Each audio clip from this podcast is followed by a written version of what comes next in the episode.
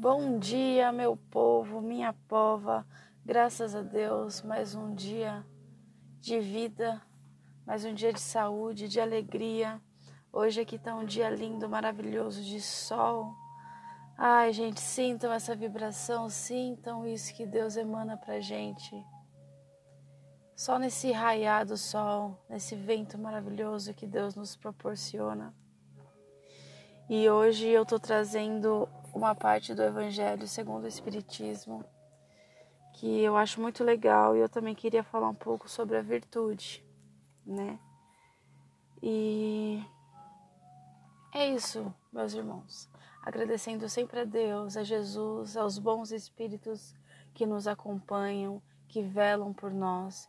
Eu sou muito grata e, como eu disse nos postes anteriores, Estou aqui para trazer a palavra de Deus, a palavra de Jesus, que não tem coisa melhor do que a gente conversar sobre ele, aprender, ficar mais próximo do nosso Mestre, tranquilizar os nossos corações, porque é só assim, porque a gente está passando por um momento muito difícil, então a gente tem que ter alegria no coração, não desanimar, rezar por todos os irmãos e lutar lutar com todas as garras. Tá bom, gente? Então, vamos começar aqui. É, começa assim, né? É o livro O Evangelho segundo o Espiritismo, tá bom? Convidar os pobres e os estropiados. E ele também disse aquele que o tinha convidado: Quando destes um banquete, não convideis nem vossos amigos, nem vossos irmãos, nem vossos parentes, nem vossos vizinhos, que foram ricos, para que retribuam o que tenham recebido de vós. Mas quando derdes um festim, convidei os pobres, os estropiados, os coxos e os cegos, e ficarei felizes por eles não terem meios de vos retribuir. Isso vos re isso vos será retribuído na ressurreição dos justos. Deixa eu baixar um pouco aqui. Um daqueles que estava à mesa, tendo escutado estas palavras, lhe disse: Feliz daquele que come o pão no reino de Deus. Jesus disse: Quando deste um banquete, não convidei vossos amigos, e sim os pobres e os estropiados. Estas palavras absurdas, se tomadas ao pé da letra, são sublimes se delas entendermos o espírito. Jesus não queria dizer que ao invés de seus amigos é preciso reunir à mesa os mendigos de rua. Sua linguagem era quase sempre simbólica, e para homens incapazes de entender as formas delicadas do pensamento, eram necessárias imagens fortes que produzissem um efeito semelhante às cores berrantes. A substância de seu pensamento se releva nestas palavras: Serei felizes, pois não tem meios de vos retribuir. Isso quer dizer que não se deve de modo algum fazer o bem esperando por retribuição, mas pelo puro prazer de fazê-lo. Para fazer uma comparação surpreendente, Jesus diz: Convidai para vossos banquetes os pobres, pois sabeis que estes não poderão nos vos retribuir.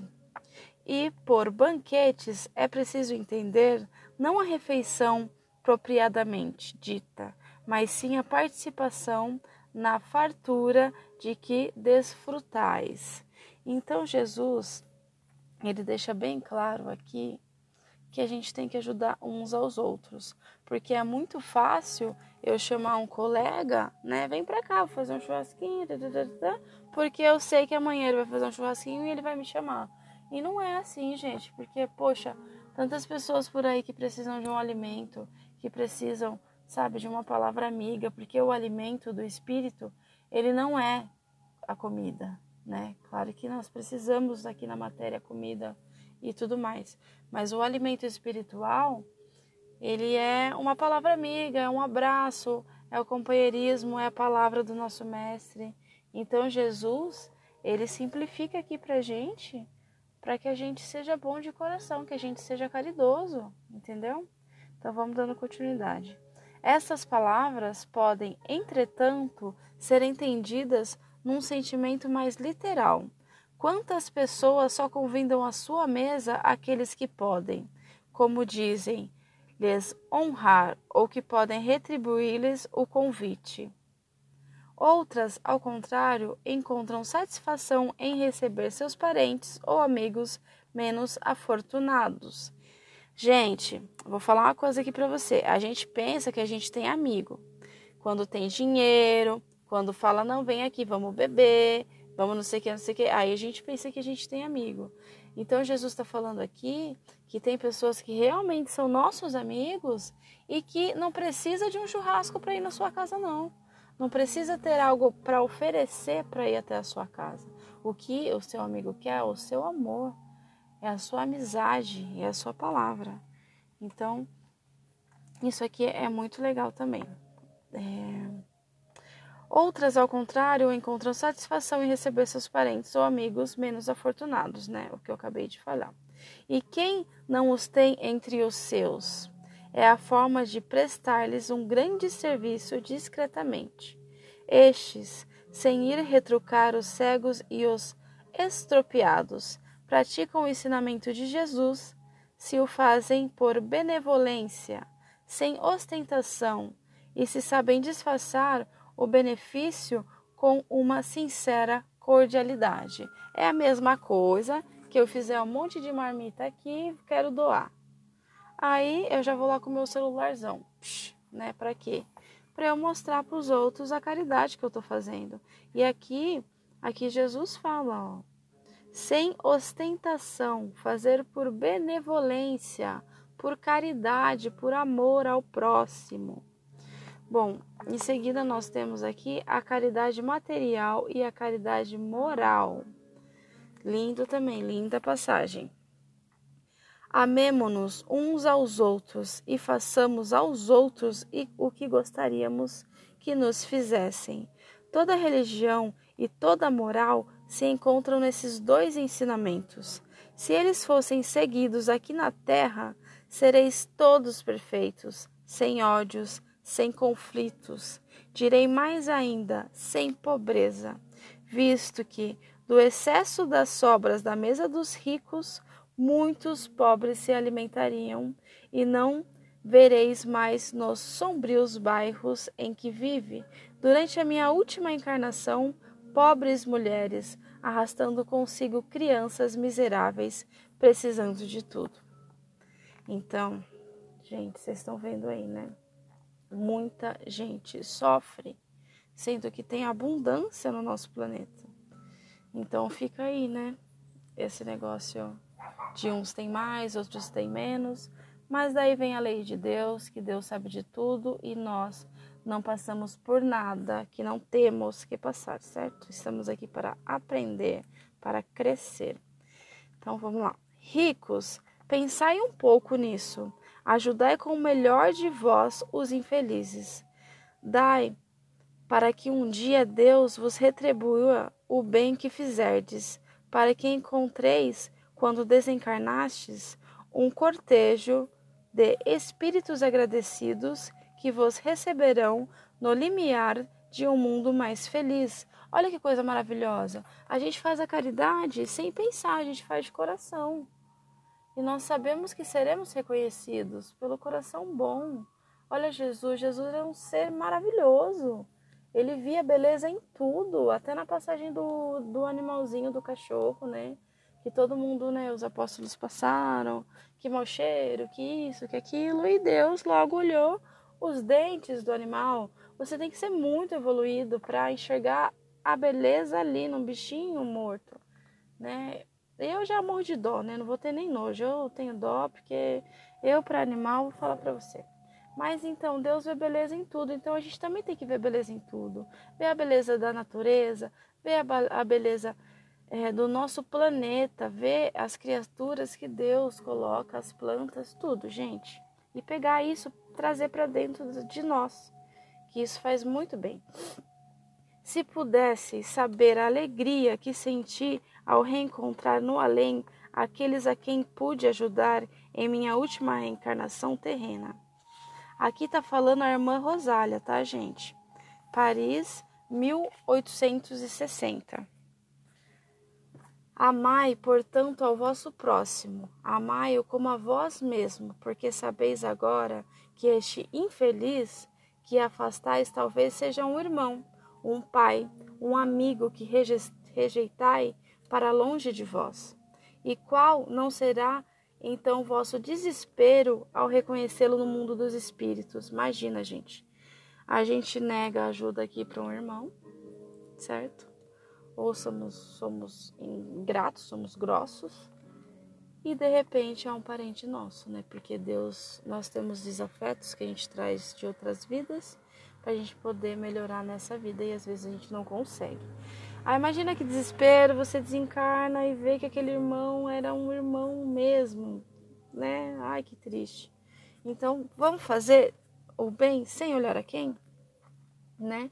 A caridade moral consiste em tolerar-te uns aos outros, porque, gente, é difícil lidar com o ser humano. Cada um tem o seu caráter, cada um tem a sua essência, então a gente se bate mesmo e é isso aí, né? A vida é assim mesmo, ninguém é igual a ninguém. Isso é o que menos fazei. Neste mundo inferior, onde estáis encarnado no momento, há um grande mérito. Acreditai em mim e em saber calar-se para deixar falar a um mais tolo. Isso também é uma forma de caridade. Isso aí, gente, eu trabalho com pipoca. Quantos irmãos não chegam lá só para falar? Fala, fala, fala, fala, fala, fala. Tudo bem. Nós temos que ter ouvidos de ouvir. Certo? Saber dar uma palavra amiga, saber ouvir, saber dar um conselho, isso também é caridade. Fazer-se de surdo quando uma palavra de menosprezo escapa de uma boca habituada a zombar. Gente, mesma coisa. Estamos lá, todo mundo conversando, passa uma pessoa, passa outra pessoa, aponta o dedo, fala mal dela, fala dos, de tudo de ruim dela. Gente, fiquem com a boca calada, porque quem somos nós para falar dos outros? Quem somos nós para apontar o dedo para aquele irmão que eu não sei das dificuldades? Então é isso, né? Não vamos zombar, não vamos zoar, não vamos fazer nada, vamos ficar quietinhos. E se algum irmão falar, só escute. Não precisa dar ênfase no que o irmão está falando. Fique quietinho, entrega na mão de Deus e reza, né? Então vamos lá. Não ver o sorriso desdenhoso que vos acreditam ser superiores a vós, quando a vida espírita, a única real, estão algumas vezes bem longe disso. Eis um merecimento, não de humildade, mas de caridade, pois não observar os erros dos outros é caridade moral. Viu, gente? Nós somos cheios de erros. Para que que eu vou ficar olhando? É claro que eu não sou perfeita, né? Vem o pensamento de uh, segura ele, guarda, entendeu? E ali você vai trabalhando todo dia isso daí que faz muito bem, viu? Muito bem mesmo. Entretanto, essa caridade não deve impedir a outra. Pensai especialmente em não desprezar vosso semelhante. Lembrai-vos de tudo o que vos tenho dito. O pobre rejeitado talvez seja um espírito que foi caro e que se encontra momentaneamente em uma posição inferior à vossa. Reencontrei na vida espiritual um dos pobres de vossa terra, e quem pude por felicidade ajudar algumas vezes, e a quem me cabe agora implorar por minha vez. Olha isso, gente, que lindo. Lembrai-vos de que Jesus disse que somos irmãos, e pensai sempre nisso antes de rejeitar o indigente ou o mendigo. A Deus pensai naqueles que sofrem e orai. Muito lindo, né, gente? Muito lindo. Tem mais uma passagem aqui. É, um espírito profe, pro, Tetor, Lyon, 1860. Meus amigos, tenho ouvido muito dentre vós dizerem: Como posso fazer caridade se muitas vezes nem mesmo tenho necessário? Gente, todo mundo tem algo que possa dar. Nem que seja uma palavra amiga, como eu já falei mil vezes aqui, um abraço, sabe? Qualquer coisa, alguém tem algo para dar. A caridade, meus amigos, é feito de muitas maneiras. Aqui vai explicar como não é só ir lá e dar algo para a pessoa, material ou um alimento. É, em pensamentos, orando pelos pobres abandonados que desencarnaram sem mesmo terem visto a luz, uma prece de coração os alivia. Em palavras, ao dirigir aos vossos companheiros de todos os dias alguns bons conselhos. Aos homens aflitos pelo desespero, pelas privações e que era infeliz, mas acreditai, no Espiritismo e vede. Ai, gente, errei aqui, peraí. É que passou um carro de som aqui e me atrapalhei. Vou começar de novo. Aos homens aflitos pelo desespero, pelas privações e que ofendem o nome do Altíssimo. Dizei-lhes: Eu era como vós, sofria, era infeliz, mas acreditei no Espiritismo e vede, agora sou feliz. Aos velhos que vos disserem: É inútil, estou no fim do meu caminho. Morrerei como vivi. Respondei: Deus tem para todos nós uma justiça igual. Lembrai-vos dos trabalhadores da última hora. As criancinhas que já viciadas pela maldade dos mais velhos vão se perder pelo caminho, prestes a ceder às más tentações. Dizer-lhes: Deus toma conta de vós, meus queridos pequenos, e não temais em repetir-lhes sempre estas doces palavras. Gente, não tema, sempre fale. Sempre fale. Achou algo assim? Fale de coração. É, Para que né, a gente possa ajudar o irmãozinho. Elas acabaram por germinar em sua jovem inteligência, e em vez de pequenos desocupados e viciosos, tereis feito homens. Isso também é uma forma de caridade. Muito dentre vós também dizem: somos tantos na terra, Deus não pode ver a cada um de nós. Escutai bem isto, meus amigos. Quando estáis no alto de uma montanha, vosso olhar não abrange milhares de grãos de areia que a cobrem? Pois bem, Deus vos observa da mesma maneira. Eles vos deixa usar do vosso livre-arbítrio, como deixeis esses grãos de areia se moverem ao sabor do vento que os dispersa.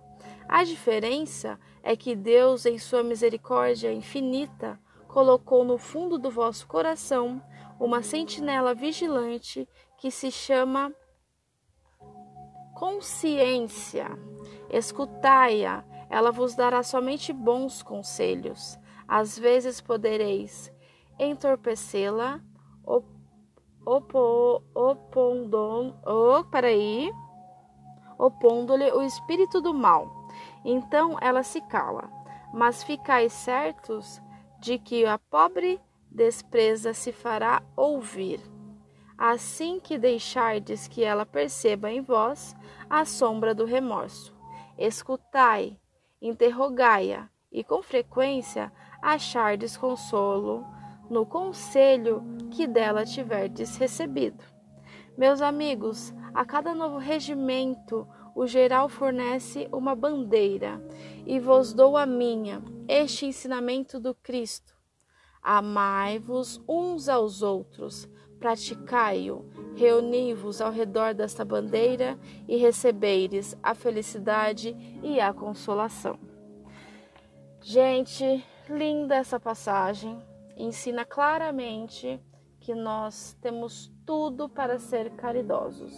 Basta só a gente desenvolver a caridade, né? Ajudar o próximo, ajudar todo mundo que tá que precisa, né, gente? Que tá aí.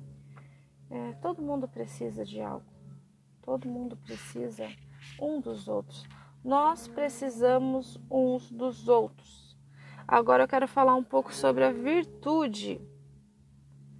Tá aqui escrito François Nicolas Madeleine Cardeal Morlotte, Paris, 1863.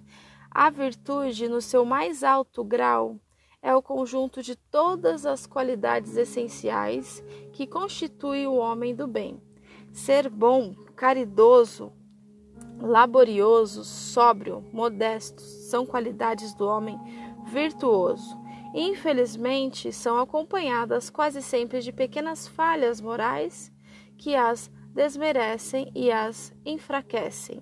Aquele que faz alarde da sua virtude não é virtuoso, pois se falta a principal qualidade, que é a modéstia, e tem o vício mais oposto, o orgulho, a virtude realmente digna desse nome não gosta de se exibir.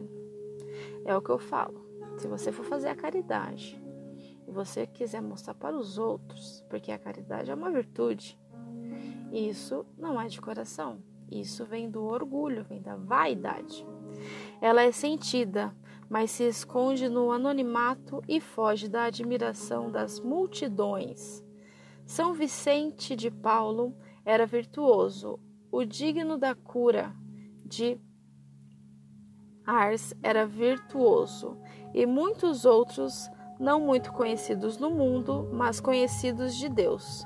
Todos esses homens de bem ignoravam que eram virtuosos, deixavam-se ir pela corrente de suas santas inspirações e praticavam o bem com total interesse, desinteresse e completo esquecimento de si mesmo. A virtude, assim compreendida e praticada, é que eu vos convido, meus filhos, a essa virtude verdadeira, cristã e verdadeiramente espírita, que eu vos convido a consagrar-vos. Afastai de vossos corações o sentimento do orgulho, da vaidade, do amor próprio, que sempre desvalorizam as mais belas qualidades. Não imiteis o homem que se coloca como um modelo, que se gaba de suas próprias qualidades para todos os ouvidos tolerantes. Essa virtude com ostentação esconde muitas vezes uma multidão de pequenas mesquinharias e odiosas fraquezas. Em princípio, o homem que exalta a si mesmo, que erge que ergue uma estátua à sua própria virtude, aniquila por essa única razão todo o mérito efetivo que possa ter. Mas o que direi daquele que dá valor em parecer aquilo que não é? Compreendo muito bem que o homem que faz o bem sinta no fundo do coração uma, uma satisfação íntima, mas uma vez que essa satisfação se exteriorize para provar elogios, degenerar em amor próprio. É aquela coisa, né, gente? nós não podemos misturar, né? A gente tem que fazer as coisas de coração, não deixar que isso torne, né, que ela vire, né, para poder virar um amor próprio, para poder mostrar para os outros o que eu fiz, o que eu faço, o que eu vou fazer, né? Então, vós todos, a quem a fé espírita reanimou com seus raios, e que sabei o quanto o homem está longe da perfeição, não façais nunca uma tolice dessas. A virtude é uma graça que eu desejo a todos os espíritas sinceros, mas advirto: mais vale poucas virtudes com modéstias do que muitas com orgulho. Foi pelo orgulho que as humanidades se perderam sucessivamente, e será pela humildade que deverão um dia admi a um dia redimir-se. Gente, linda, linda passagem, maravilhosa passagem. Amém. Espero que vocês também tenham gostado e entendido. Bom, meus irmãos, eu tô com uma oração aqui que é que é a prece de Caritas. Não, desculpa, gente.